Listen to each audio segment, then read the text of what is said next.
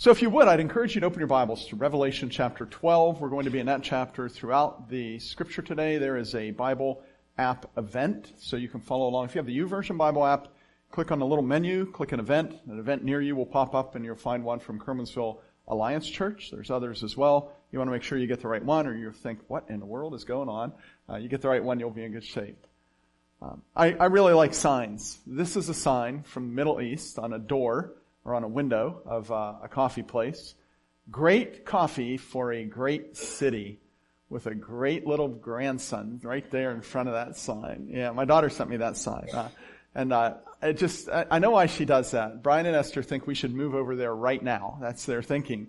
And they're trying to lure me over there with two of my favorite things, my grandson and good coffee. But I love signs. I think signs are, are pretty cool. I have a number of pictures of signs. For example, I took this picture in Tennessee Goat thieves will be shot on sight. On the very same fence, there was this one. Don't let the donkey out no matter what it says. So, yeah, you have that. I thought that's a pretty cool sign.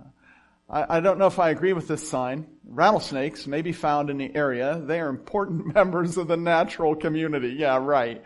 Uh, they will not attack. Oh, okay, right. If uh, disturbed or cornered, they will defend themselves. Give them the distance. Give them distance and respect. Look, you didn't have to put that last line on there. I, I, was good. In fact, all you needed was the word rattlesnakes, and I would have known I'm staying away from that area. Um, this is uh, up the top of Sandia Mountain. That last one was uh, outside of Albuquerque, but this is this says bears and other wildlife frequent this area. Don't attempt to feed or approach them. This is their habitat. Eh, that's kind of a no-brainer. This came from uh, Colorado uh, when I was out there. Let me read it to you. I got to get down here so I can see it better. Attention, residents! Mountain lion activity in this acti- in this area Mountain lions have been reported in this area. Take precautions to avoid an encounter. If you see a lion, colon, and then there's six bulleted things to do. Let me read those to you. Number one, stop. Do not run. Stay calm. Yeah, that'll be good, right? Number two, face the lion, but avoid direct eye contact. It's kind of like that date you went on that didn't work out as well, I guess. Okay. Number three, pick up small children so they do not panic and run. Number four, Talk to the lion in a firm, low voice. Yeah, right. number five, make yourself large and raise your arms or coat over your head. And number six, back away slowly. Can you see the last three words? If you can. yeah, right. Uh, that doesn't help me a lot. Maybe my favorite sign is this one. Unattended children will be given an espresso and a pet coyote. That, that's a good one right there. That's from out west. We saw that one. I like, I like signs a lot. Some signs are for landmarks. This is a very large array. If you saw the movie Contact, uh, you uh, re- might remember that area. Some signs themselves are landmarks, like Kermansville Alliance. That's uh, the ministry wing dedicated in 2006. That itself is a, a landmark. Signs. God gives us signs. Not when we demand them, though. You understand, Jesus says at one point to the people around him, a wicked and perverse generation demands a sign. So God isn't in the business of when you say, give me a sign, saying, oh, okay, I will. That's not God. But He does give us signs when we need them because we need them. Our passage today speaks about two signs uh, that are in this passage that God gives us. They're both mentioned in just the first few verses of Revelation 12. We're not going to read the entire passage all at once. We're going to read it kind of as we go, moving around inside the passage. Let me just read you the first three verses though. Revelation 12, verse 1 says, A great sign appeared in heaven, a woman clothed with the sun, the moon under her feet, and a crown of 12 stars on her head. So the woman is a sign. Verse 2. She was pregnant and cried out in pain as she was about to give birth. Then another sign, okay, here's a second one, appeared in heaven. An enormous red dragon with seven heads and ten horns and seven crowns on its head. Now wait a minute. Before we continue, let, us talk about what signs are. I mean, what is a sign? And I would say, well, number one, signs stand out. I mean, if you go down south, sometimes there'll be policemen will be set up behind signs that you don't really get to see because some corrupt uh, town uh, council decided to hide the speeding signs so you get a ticket. I'm not speaking from personal experience or anything. Okay. Signs stand out, and, and God doesn't put his signs behind a tree where you can't see them. Uh, instead, his signs are in plain view. They're something you can't miss if you're looking. Number two, signs always represent something. That might sound silly to me, to you, for me to say that, but I'm saying that because I want you to think today, well, what does the woman represent? And what does the dragon represent? What, what are they about? What are they signs of? We're going to talk about that today. Signs represent something. And number three, signs generally speak of something that happened in the past or is happening right now or will happen in the future. For example, when my wife comes home, she's been away all day, and she sees dirty dishes piled up next to the sink. That's a sign to her that her husband has eaten lunch on his own. It's a sign to me that there's going to be trouble later in the evening, right? Okay? Sign of something that happened in the past. Or maybe you're driving down the road and, you know, you see a sign that says school zone. That's a sign that in, in the immediate future, you're going to need to slow down. Or road construction ahead. Or does, does your Google Maps do this for you? Because my Google Maps does this. My Google Maps says, speed trap ahead. H- have you heard that? That's pretty convenient, right? Yeah. I think they think that if they tell you that, you'll slow down in general. Maybe that's what's going on. But it's a sign of something that's come. Because signs speak to something past, present, or future. In our text, signs are really unmissable. They're unmistakable. They're blatant. And there are two of them that are here. We, we just read about the first one, the woman. A great sign appeared in heaven, verse 1 says. A woman clothed with the sun, the moon under his, her feet, and a crown of seven stars in her head. And you may be asking, is this Mary? Mm, some people think so. Is this the nation of Israel? Mm, some people think so. We'll discuss that later and uh, we'll understand who she is. You keep reading and you see the second sign, the dragon, and you can see that in verse 3. Another sign appeared in heaven, an enormous red dragon with seven heads and ten horns and seven crowns on its head. Its tail swept a third of the stars out of the sky and flung them to the earth. So God's speaking about this dragon, and when you read further down, he explicitly tells us who the dragon is. You don't have to wonder, whoa, is this, you know, such and such an organization? Is this such a, no. He tells you right in verse 9.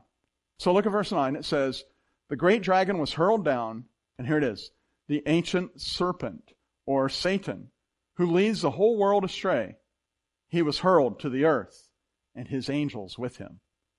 The ancient serpent. That's who it is. And when I think of that, I think to myself of Genesis 3 in verse 1, where the Word of God says, Now the serpent was more crafty than all the other wild animals the Lord God had made. He said to the woman, Did God really say, You must not eat from any tree in the garden?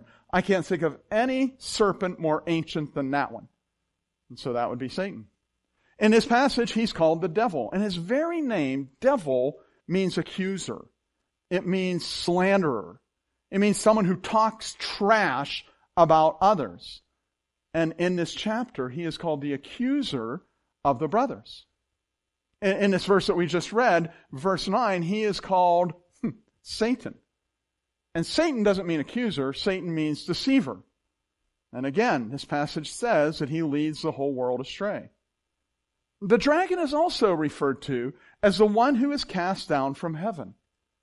When I think of that, I think of passages like Ezekiel 28, verse 7, where it says, Your heart became proud on account of your beauty, corrupted, you corrupted your wisdom because of your splendor. So God says, I threw you down to earth and made a spectacle of you before kings. Now, if you've studied the Bible before, you, in any detail, you might understand all this. In fact, that's why I had you put up your hand. How many know who the dragon is? How many know who the woman is? Because I kind of wanted to get a feel for that. Because there are some people that have studied this in great detail and they're like, yeah, doesn't everybody know that? And what we learned in the first service and in this service is that very few people have a clue or have an, a real strong idea, I guess I should say, regarding this. You might be like people who have studied the Bible and you're like, yeah, parts of that sound familiar, but I'm not sure who's who here. Or you could be someone who studied the Bible a long time and say, I have no idea what this is about. What in the world is that about? So let me try to fill in some blanks for you if I can. And I can do that really by giving you a little bit of Israel's backstory. That's kind of what I want to do right now. Israel is the name that God gave to a man named Jacob. Several months ago, we talked about when Jacob wrestled with God. Do you remember that message? Jacob's name was deceiver. And he wrestled with God, and, and, and God said, I'm changing your name to Israel, one who has travailed with God. Israel is the name of Jacob. And Israel's dad His name was Isaac. And Israel's granddad's name was Abraham. And Abraham was given a promise. If you're reading in Genesis chapter 12, for example, you'll read what scholars call the Abrahamic covenant. Doesn't that sound official? It's a covenant, it's a promise that was given to Abraham. It's on the screen. Listen as I read it, follow along. I will make, speaking to Abraham, I will make you into a great nation, and I will bless you. I will make your name great, and you will be a blessing. Now look at verse 3. I will bless all those who bless you, and whoever curses you, I will curse. And here it is all peoples of the earth will be blessed through you. So that promise is given to Israel's grandpa, Abraham. And it follows the family line through Isaac, because he is the child of the promise. And then it follows to Israel, because he is Isaac's child. And then Israel himself, he has 12 kids. so that promise is dispersed among these 12 kids. We call them the 12 tribes of Israel. Maybe you've heard that language before. One of those kids he had, one of those children that he had, those boys he had, was named Joseph. And here is where we begin to find the connection with Revelation 12.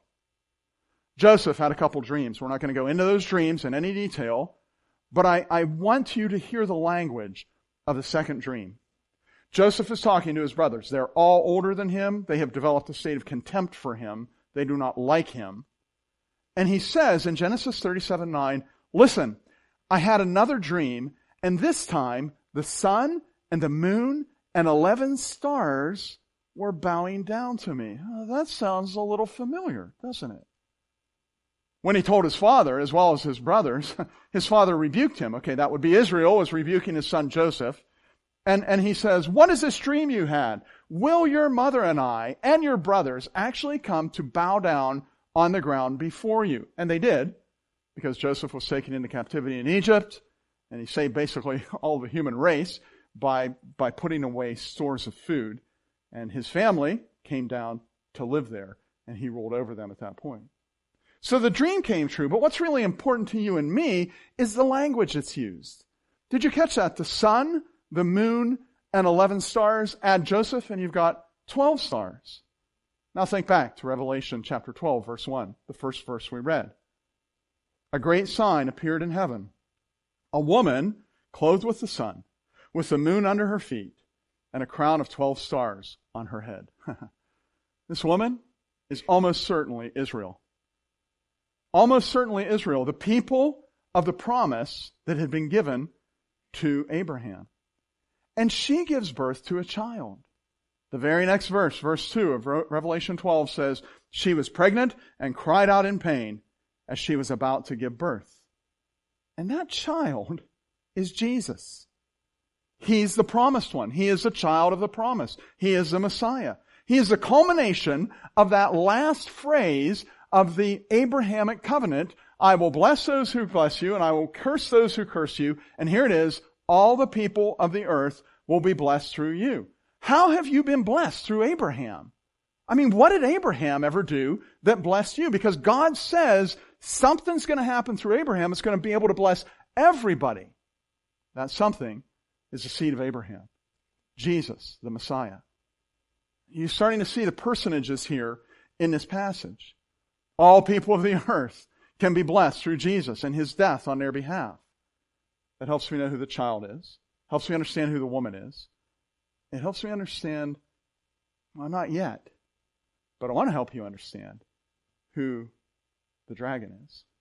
I want to give you Satan's backstory. We understand from Scripture that Satan is not God's equal. Occasionally, you'll bump into someone who, who act like they think that God and Satan are equals. And that is not Christian teaching, that's not biblical teaching at all. Eastern mysticism teaches that kind of thing. That there's a good and there's a bad, and they must be in perfect harmony and balance for the universe to be okay. I, I should have put it on a PowerPoint. You've probably seen the symbol of the yin and the yang. You know that symbol? And, and, you know, that's the good and the bad.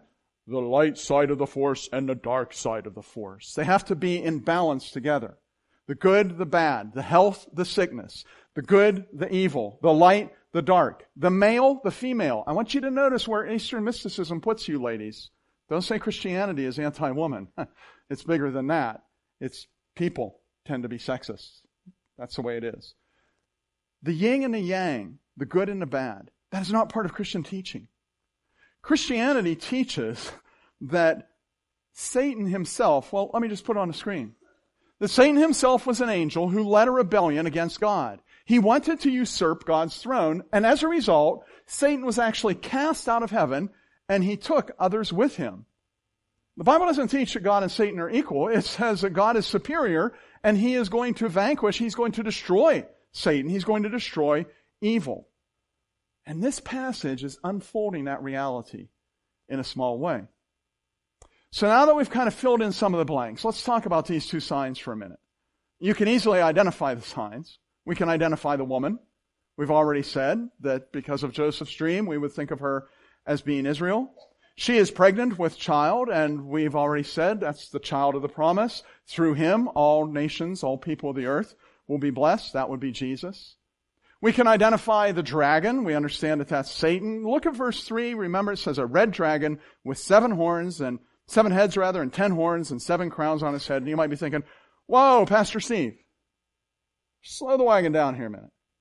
Because you told us that seven was God's number, like the seven spirits of God. And now I'm seeing like seven heads on this dragon. I'm seeing seven crowns on its head. What's going on there? How can Satan possibly appear that way? Here it is in two words. Identity theft. Because that's what he's doing. Remember, he wants to usurp God. He wants to take God's place. He wants to reign. And so he's trying to behave like and act like he's God. Now, let's move forward and take a look at verse 4 if your Bibles are open to that. Its tail, this is the dragon's tail, swept a third of the stars from the sky and flung them to the earth. What that's saying is that when Satan was hurled down, he took others with him. Verse 4 continues, the dragon stood in front of the woman who was about to give birth so that she might, so that it might, rather, stood in front of the woman who was about to give birth so that the dragon might devour her child the moment the child was born. You see that in the story of Jesus, right? You see Satan trying to preempt the redemption of humankind almost at every corner. I mean, think about the, the, the Bethlehem story where it talks about Herod issuing a decree to kill all the children under two years of age in that area. Do you know what that is? That is a dragon wanting to devour the child. And Mary and Joseph take their child and go to Egypt as a result of that. He tries to get Jesus to deny who he is through the temptations. Remember, he says, turn these loaves into bread. And he says, jump from the pinnacle of the temple. And he says, bow down and worship me. And in all of those things, here's what the dragon's trying to do. He's trying to devour the child. You even see him when Judas betrays Jesus before the crucifixion. Because it says Satan entered him. And so there it is, kind of like a last grasp. I have got to devour this child. But he can't. Look at verse 5. She gave birth to a son, a male child, who will rule all the nations with an iron scepter. Reminds me of the Christmas story when it says of Bethlehem that out of you will come one who will be the ruler of my people, Israel. The passage here speaks even of Jesus' resurrection and his ascension. In verse 5, the latter part of it says, the child is snatched up to be with God, snatched up to God and his throne. There's the ascension of Jesus. It's all spelled out there. The signs that we're seeing are really laid out clearly. By the way, look at verse 7 and see how it says Satan losing his place in heaven. It details it more there. Then a war broke out in heaven. Michael and his angels fought against the dragon, and the dragon and his angels fought back, but he was not strong enough, and they lost their place in heaven. The great dragon was hurled down. The ancient serpent called the devil or Satan, who leads the whole world astray, he was hurled to the earth and his angels with him. Okay. So, what do these signs mean? I mean, here's kind of what people miss. It began by saying there were two signs in heaven. Okay. What are they signs of? What do they show us? What do they tell you? What are they pointing to? They can't be just blank signs that don't say anything. They've got to have some kind of meaning, but what do they signify? Let me tell you how I understand this. I think these signs are timeless landmarks that help us make sense of our world. And I think that's really important. Because when you can't make sense of your world, then it is hard for you to live well. It's hard for you to live a meaningful life when you can't make sense of things.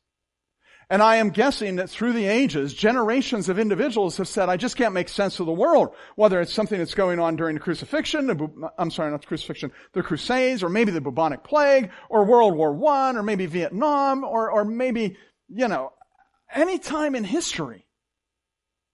How can I make sense of my world? Why is this bad stuff happening? Why are good people suffering? Where is the answer to all this? In Revelation 12, these two signs give us some timeless landmarks that help us make sense of our world. Uh, they give us signs of the salvation of our God. I mean, if you're reading through verse 10, you're going to see all these subpoints in verse 10. The very first part of it says, I heard a loud voice in heaven say, now have come the salvation of God. These signs tell us God has provided salvation. These timeless landmarks. This woman who gives birth to this baby and this dragon that is hurled down from heaven tell us that God is a God who provides salvation. The landmarks tell us of the power of God. Now have come the power of our God, verse 10 says. That war in heaven, I never noticed this until recently. The, the devil, Satan, is rebelling because he would like to be sitting on the throne instead of having God sit on the throne. He's going to take God on. I'm going to fight God. But I notice in that war, God doesn't even get up. He doesn't even have to lift a finger. Who wins that war? Michael and the other angels who are loyal to God prevailed against Satan and the rebellious angels. The power of God is something you and I can't begin to imagine. And so when you feel the enemy is attacking you, and I'm going to talk about this in more detail, remember the power of God. These signs are about the salvation of our Lord, the power of our God, even the kingdom of our God. John is writing in a world that's really quite a wreck. It's a train wreck. Rome is in charge, and they are a very corrupt government. And the religious authorities that are in charge, they are very corrupt individuals. And John himself has been exiled to live on an island in the Mediterranean because they don't want that godly influence to exist in West Turkey. Corrupt government, corrupt religion, sound familiar? it does to me. And, and in verse 10 you read, now have come the kingdom of our God. And you may find yourself dismayed at what happens in your own country or in countries around us, but you do not have to be troubled concerning those things. Because if you are in Christ, if you've received Him as your Savior, then you are a citizen of a different kingdom. And those things that are happening here, as troubling as they may be, the timeless landmarks of Revelation 12, the woman and the dragon, they remind you that the kingdom of God is the kingdom you belong to. And these signs show us the authority of Christ, that He has authority. The woman giving birth to Jesus and dragon being hurled. Well, it says in verse 10, the authority of his Messiah is shown in these signs. So the other evening, not going to share any names, but I'm going to say something that was shared at men's group. We have this motto. What's said at men's group stays at men's group, unless Pastor Steve uses you as a sermon illustration. I know these guys, and I know they will not be troubled by sharing this. A couple different guys, maybe two or three of them said, you know, I did a ministry recently and afterward, I just felt so attacked by the enemy. I, I sensed a darkness that night in my bed. I couldn't sleep that night in my bed. And I just, it was just, I did this thing for God and, and then this darkness comes along. And I gotta tell you what that is. That is the enemy of your soul. That is the dragon and his angels. We call them demons, right? There he is. And, and a, a couple of the guys, one of them in particular, said, you know what, I, I just finally, I kind of sat up and I, I said, in the name of the Lord Jesus Christ. Did you hear that phrase? In the name of the Lord Jesus Christ. Leave. And 15 minutes later, he was sawing logs, you know? Because there is power and authority in Christ Jesus. The serpent may indeed bruise his heel, but he will crush the serpent's head. It's right in there. It's in the scripture. These signs are the sign of the end of evil. For the accuser of the brothers and sisters who accuses them before our God day and night, verse 10 says, has been thrown down. Have you ever uh, had someone who was constantly picking at you, constantly bothering you, intentionally trying to annoy you? Have you ever had that? And I'm not just talking about that guy who happens to be annoying in general. So I'm not talking about your pastor. But just, you know, someone who is just always, it's almost like Satan uses him to be that little dog who, who nips at your heels all the time. Or, or maybe even someone who pushes you and bullies you. I can remember when I was in college, I would come home and work summer jobs. One summer I worked in a brick factory and there was a bully there who decided to target me. He was a big guy. He was one muscle from here all the way down to here and the rest as well. And I, man, I was a skinny kid. I could outrun him. I could outmaneuver him. But in that factory, you can run, but you can't hide, you know? And he made working there miserable for me. Just miserable for me. And if he'd have caught me, he could have ripped me in half. And I really felt that he might. So there I am. I'm just always looking over my shoulder, you know. Okay, good. Lunch break, you know. I'm not going to sleep on a cart this. Remember I told you I slept on the railroad cars? That was the same factory. Sometimes I didn't because he was around. Yeah. You ever have someone like that in your life? One day I was coming into work and I was walking by the foreman's office, which was behind a glass, they had a big glass window. You could look in, he could look out over the factory, you could look right in and see him. And there was my nemesis sitting across the table from him. And I thought, what's going on there? And man, gossip in a factory spreads like wildfire. I wasn't the whole way to my station before I knew what was in there. he had, uh, he had assaulted another guy when the whistle blew the day before at the end of the day. And he was being fired. He was out of there before the nine o'clock break. Ooh, wow. I gotta tell you, I'm sorry. I feel bad for him, but that was a really good day for me. You understand? Because the one who was constantly harassing me was thrown down. You get it? You get it? That's the way this landmark should make you feel. That Satan, the one who accuses you and me before the throne day and night, has been thrown down. That's a great landmark. That's a great landmark.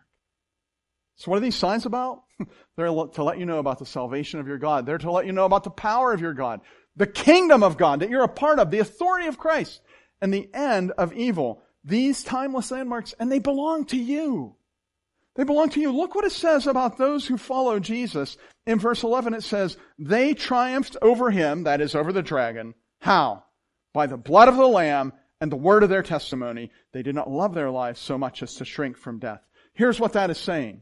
That is saying when the enemy attacks you, when the dragon attacks these people, they triumph by saying, I belong to the Lamb who was slain for me. I belong because salvation is of our God. Salvation comes from the power of God. I'm a part of the kingdom of God, and the authority of the Christ protects me and puts an end to evil. The blood of the Lamb and the fact that I belong to Him is how I overcome the enemy. Do you understand that? Wow.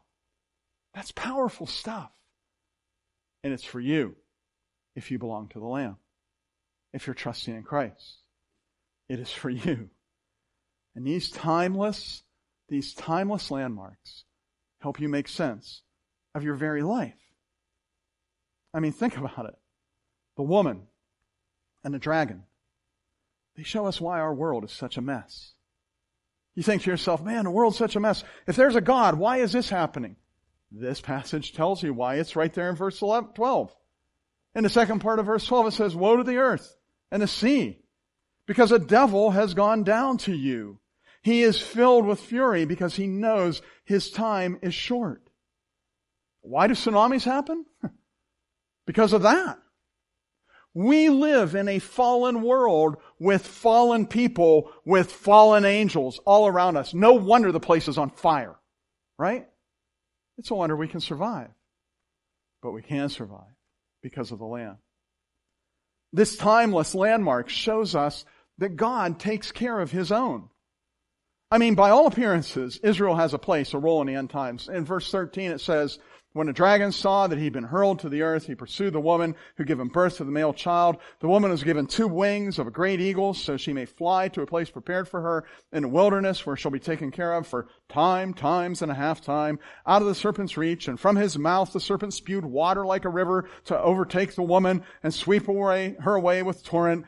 But the earth helped the woman by opening its mouth and swallowing the river the dragon had spewed out. Wow, what is that about? I don't know. I don't know, times time and a half time. I know the math on that. I understand the theories on that. But, but here's what I want you to hear. God is active in the end times. Ha ha ha. God is active all the time. All the time.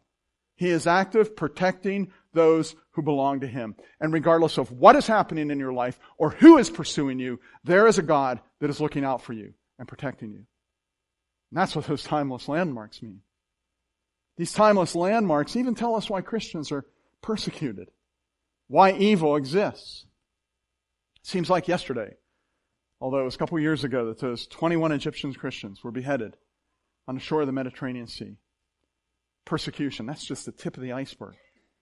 And you think to yourself, why does that happen? Why does that happen? And here's why. Verse 17. Then the dragon was enraged at the woman and went off to wage war against the rest of her offspring. Who is that? Those who keep God's command and hold fast to their testimony about Jesus. Ah, that's you and me.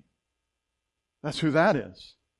We are the offspring of the woman. We are the bride of Christ. We are that which Jesus holds dear, and therefore we are that which the dragon hates.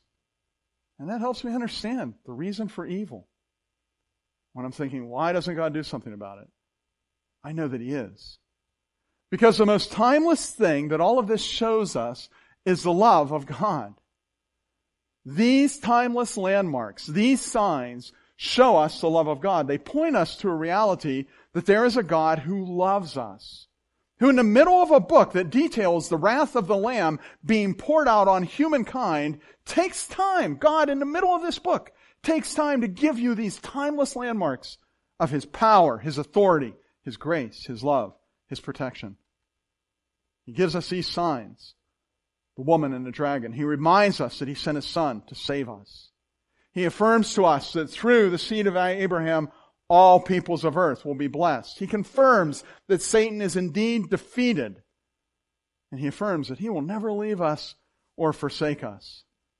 And he shows us as we trust in him, we will prevail. I just want to thank him. I just want to thank him for timeless landmarks such as these.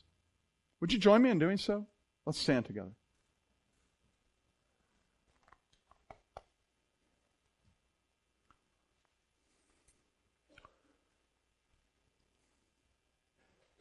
I feel like one of the ways we have sold the book of Revelation short is to think that it applies to people later, right?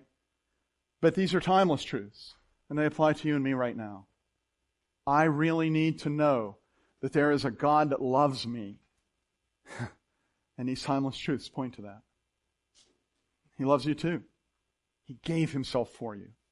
When you turn from your sin and place your trust in him, he moves you from death to life he moves you from outside the kingdom in the world of the, the dragon. He moves you from there into his kingdom. And he protects you and holds you as his very own child. How can I not be thankful for that? Let's thank him together. Lord Jesus, we thank you for your great love for us. Father in heaven, we thank you for these landmarks that show us your great love. I pray for each of us here that each of us will have turned toward you away from our sin and realize that the Lamb has been slain for us and place our trust in you, Jesus, the Lamb of God, who takes away the sin of the world. And having done that, may we rely on your great power, your authority, your might, your strength, your care, your attention to detail, your love for us, your protection of us. May we know the dragon has no place in our life. May we experience the fullness of the Spirit of Christ each day. For it's in His name we pray. Amen.